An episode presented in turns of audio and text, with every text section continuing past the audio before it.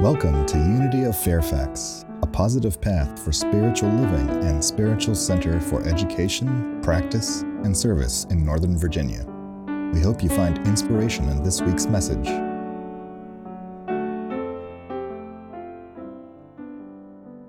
It's always great to have you all with us. This is the second Sunday of January, and you came back. We got a whole year lined up, so you ain't seen nothing yet. So, everybody, wow, what a wonderful opportunity we have to, to be co-creators of a world that works for everyone. I think about the fact that uh, we come together here and other faith communities are gathering. And why are we doing that? And we do that to remind each other of the truth.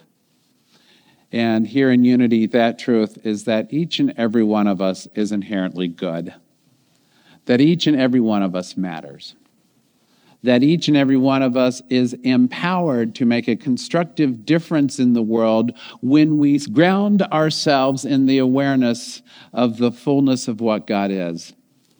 And in Unity, we describe that as, as love, as wisdom, as all these positive attributes that we would want to see in ourselves made manifest and in the world. So we sing about that. We rest in the awareness of that experience. We remind ourselves through words. And most importantly, we simply witness one another's lives, providing that sacred holy space without judgment, to just be seen, to just be acknowledged, and to be recognized as an individualized expression of the creative power that God is. So a question that people who are on a spiritual path wrestle with, and it's a general set of questions really, is how do we lean into the paradoxes of our lives? Those experiences and those times when we come across two different pieces of information that are contradictory and yet true at the same time. Or another way of looking at that, how do we deal with the polarities in our lives? We often talk about the, the political spectrum. This is Washington. It's just kind of what we do. How, how is it that this might be true and this might be true? How do we balance the seeming contradictions in our lives, in ourselves, and in the world?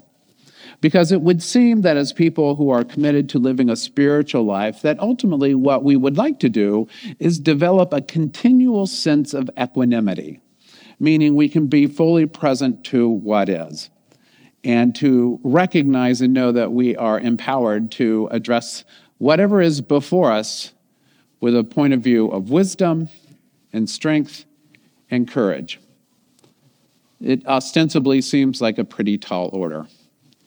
So the question is, can we actually do it? And I have the answer. It's always nice to have the answer. Yes, that's the answer, because we've been doing it our whole lives. What we want to do in this experience today is to remind ourselves that that is a conscious process and to be fully aware of our ability to address the seeming contradictions, the paradoxes, and the polarities in our lives. So what I've got in store for the next several weeks is a series of talks that address various and sundry polarities and contradictions that we live with in the world. Next week, Reverend Sandra Butler, Minister Emeritus, will address the paradox and the, the polarities of pessimism and idealism. Pessimism, you, you read a paper, right? You see facts and news and that sort of stuff. Idealism, what's possible? How do we balance those two things? How do we live with the facts or the alternative facts and our ideal world that we are co-creating? Great news, Reverend Sandra has wonderful tools to share with you next week how to do that. The board and I will all be on retreat in Williamsburg, so pray for us. We've, we're really excited because we've got some great ideas for how, how Unity of Fairfax will soar in twenty-four. We just need that opportunity to put our heads together and manifest some wonderful things we'll be sharing at the February Community Dialogue meeting. Then on the twenty-eighth, in two weeks, I'll address this idea of divinity and humanity. We often say, in echoing Pierre Teilhard de Chardin, the French priest, that we are hu- spiritual beings having a human experience. well, what does that really mean, and is that really a thing? So we want to lean into that and find out how it is that we can be only human while at the exact same time being individualized expressions of the creative magnificence of divinity. I'm really excited about that. On February fourth, Reverend Sherry Quander will, will highlight the, the experiences and the differences between Christmas and Easter. Now, you might be thinking, well, we just did Christmas, oh, for Pete's sake. Well, we did, and I hope we remember what we talked about, because Easter is coming up really soon. It's coming at the end of March. And there's the experience of Christmas, of the incarnation of divinity in the world and in us. And Easter seems to be about the overcoming of divinity. I mean, overcoming of humanity. So how does all that tie together? Well, the wonderful things, Reverend Sherry Quander right there, she's got some wonderful things to share about that. And then I'll wrap it up February eleventh, tie it all together, and see where we've ended up, which is why I was following the choir, because they seemed to know where they were going. I'm not exactly sure where we're going, but it does seem to be a wonderful ride. I'm enjoying it. I hope you do as well. Today we want to look at the polarity or the paradox of what we call asceticism and activism. So we, when we think about asceticism, we're really talking about the contemplative life, the, the eschewing of worldly pleasures so that we can ground ourselves in prayer and meditation and contemplation and, and those sorts of things. While activism is like, let's get out there, let's co-create a world that makes a difference. Let's, you know, make a sign for Pete's sake, get a bumper sticker, do something. So what do, how do we balance these two things? Because as As empowered individuals, it seems like we are very capable of doing a lot of stuff, and we are, and yet we know as well that our doing proceeds from our being. So we need to find a way, a regular way, to stay grounded and rooted in what we consider to be true. Somebody who seemed to pull this off was the Reverend Doctor Martin Luther King, Junior This is the holiday, the weekend, in which we observe his birth, which was on January fifteenth, nineteen twenty-nine.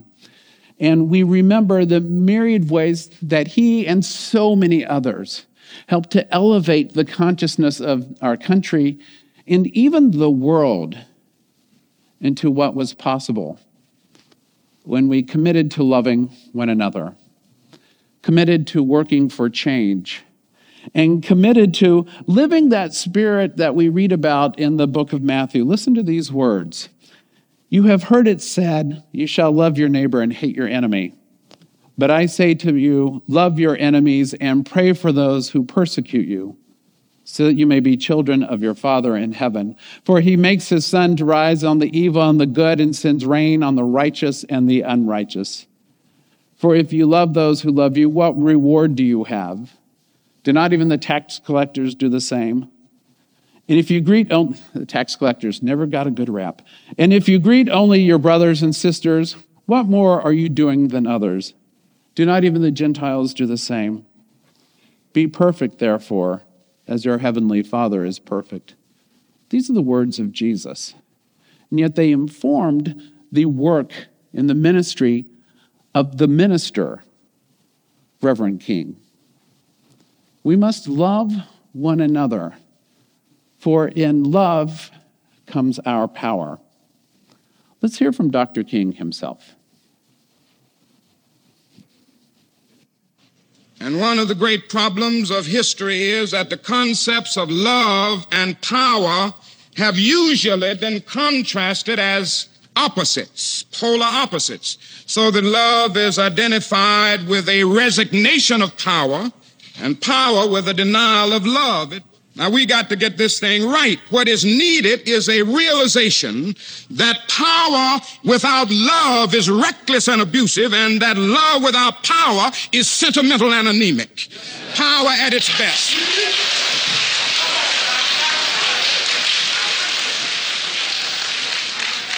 Power at its best is love, implementing the demands of justice, and justice at its best is love correcting everything that stands against love. Can I get an amen? Let me just read that again. Power without love is reckless and abusive, and love without power is sentimental and anemic. Power at its best is love implementing the demands of justice, and justice at its best is the power correcting everything that stands against love. When I first encountered this particular quote, I thought about love, the contemplative, prayerful power, and activism, doing something. They must be married together if we are to truly co-create a world that works for everyone. So it, it is incumbent upon us then to remember that we have a model for doing these things. And in Unity, we look to Jesus as the great example, not the great exception, of what we can be and what we can do. And in the model of Jesus, it's it's kind of messy, you got to admit, you know. I, I think about this, this notion that he said, you know, we've got to love one another. The first social action was an action grounded in contemplation, loving. We just read about that, being willing to love even those who don't love you. And I think it's important to note that he didn't say you have to like everybody, because you are not going to like everybody, and I can assure you, they will not all like you. But love transcends the, the egoic needing to like or be liked.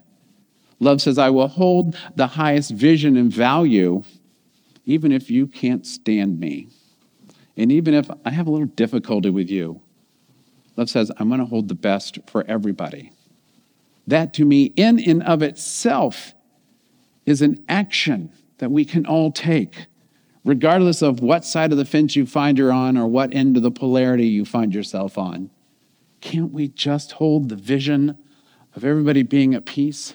I one time heard uh, a speaker or a teacher say some answer the question, how can I love somebody who is just being rotten in whatever way rotten shows up? And the speaker said, just pray for that person the exact same thing that you would want for yourself. Peace of mind. Well, if I had peace of mind, I probably wouldn't lash out and hurt somebody. Vibrant health. If I wasn't in pain mentally or physically, I probably we wouldn't lash out. Abundance. If I had enough of every good thing, I wouldn't have to go steal or take somebody else's. Wisdom. If I had enough wisdom, then I would know what's best for me to do and what I should not be doing. What if everybody had those things? That is a way of loving activism. And you can ascribe anybody's name that you want, especially the ones you don't like. You can be loving enough to see the best for them and for themselves. But let's be real clear, Jesus got messy in the, in the experience of Holy Week. Jesus went into the temple and drove out all those who were buying and selling, and he overturned the tables of the money changers and the seats of those who sold doves. This is somebody who really got himself into trouble. He was acting out. And then there's another section also in Matthew where he's talking about scribes and Pharisees, and he is calling them out on their B S.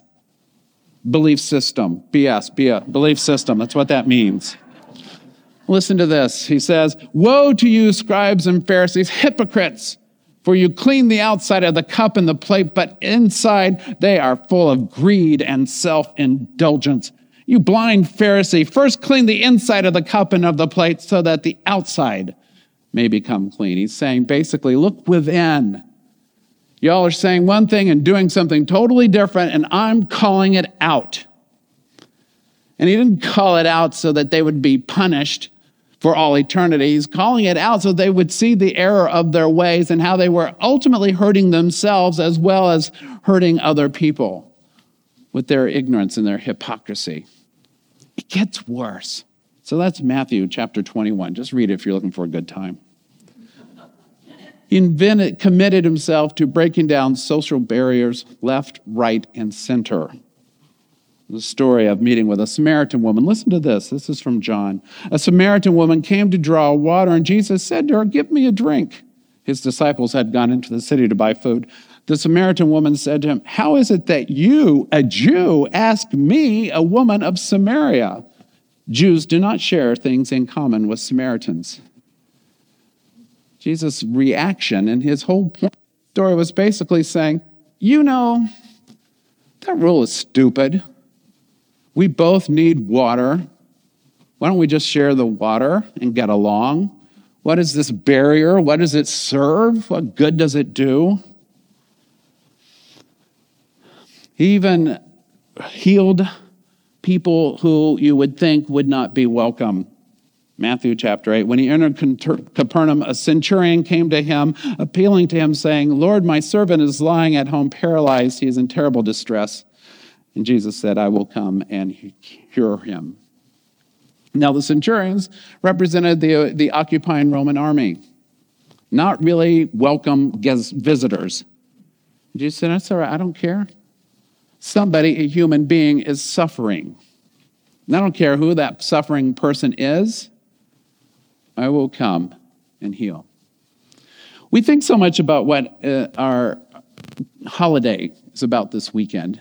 And in so many ways, not only Doctor King, but so many other people had similar experiences, all of which get back to this notion of I am love and I am power. I must pull these things together for the greater good of all. And consistently, what we see in the scriptures many times, too many times to count, but at least thirty-eight, because I counted. Jesus would do healing work, do a celebration, do something, and go off to pray. It's just understanding I've been giving my, my life energy. I've been out doing the work, making a difference. But so that I don't get so caught up in the work itself, I lose sight of myself and why I'm doing it. I'm going to recharge. I'm going to remind myself who I am and why I am doing this, why this is important.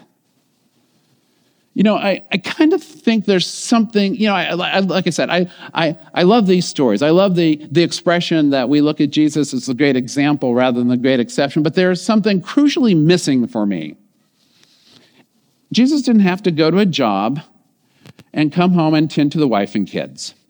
I just think it would have been richer and more relevant for us today if he had to go to work and be a change agent and tend to his spiritual life and take care of the kids and go to the homeowners association meeting and go, and go and vote and go to the grocery store and scroll through Facebook. I mean, it just, you get the point that all of us have to make the effort to be intentional about the time we give to our contemplation, to the development of our soul and our spirit, and to grow and solidify the consciousness of love, every bit as much as we must be conscientious and intentional about the things we are doing to make the world a safer, more loving place for everyone. We can look at the example of Doctor King and look and, and find the instances where his humanity was on full display. Of course it was. He was a human being. And we can look at the instances where truly he was inspired. Of course he was. But let us know that each one of us has those exact same capabilities to be a spiritual leader in whatever circle we find ourselves, whether it's sitting at home with the dog and the cat, with the whole family. We're right here at Unity. And we are also those agents who are of, agents of inspired action, who are doing the work of building a safe community. Last evening, yesterday, Unity of Fairfax hosted an event. I want to give you an example of individuals making the world a better place. Last evening, we hosted a rental for an organization called Great Vibe Events. This was an organization of families working to provide social activities for individuals with developmental disabilities. The church was packed. Families coming together, adults coming together, individuals at different stages, having fun, building relationship, getting to know one another, learning about Unity of Fairfax, co-creating a world that works for everyone. And in talking to the organizers of the event yesterday afternoon, they shared with me their inspiration for doing the work, how it supported their faith, how it helped them to become better people. And I thought to myself, that's a form of activism that touches so many lives, that invites more people to the table of the bounty and the beauty and the power of God and says, you are welcome, you are seen, you are included, you matter. And because you're here, I am blessed.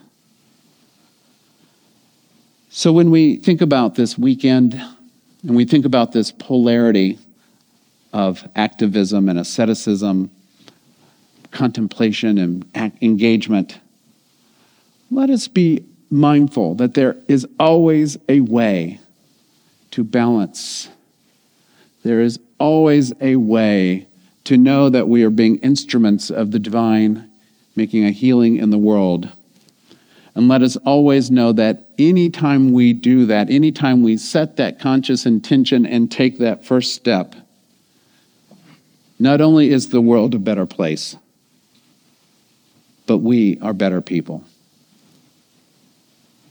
Let's do something out of love, which is a wonderful way, wonderful way of acknowledging Doctor King and his memory and that living spirit of truth within us all. Peace be with you and namaste. Thank you for tuning into Unity of Fairfax podcast. You're welcome to join us live in Oakton, Virginia, every Sunday at eleven a.m. or view our live stream services from our website at unity of fairfax dot org. We appreciate your donations to support this podcast to make our message of positive, practical spirituality more accessible to all. See you next time.